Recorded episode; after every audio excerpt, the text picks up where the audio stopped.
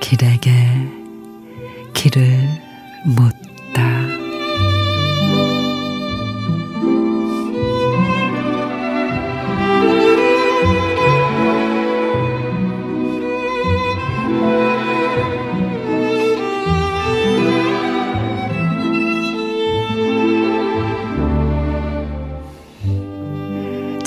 장맛빛 금 그치고 강물이 맑아지면 푸른 하늘에 구름을 풀어두고 하늘이 쳐다보는 강물에 그물을 던져 맥이랑 피라미 향어를 잡으러 가요. 태풍이 오기 전에 옥수수알 까서 밥 지어 연잎에 싸고 비단 물결 논이는 동해로 소풍을 가요.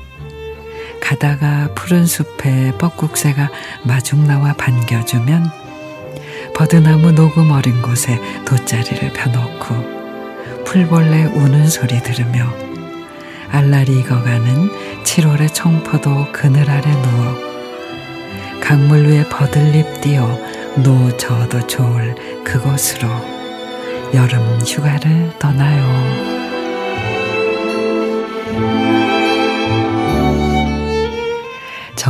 정보경 시인의 여름 휴가.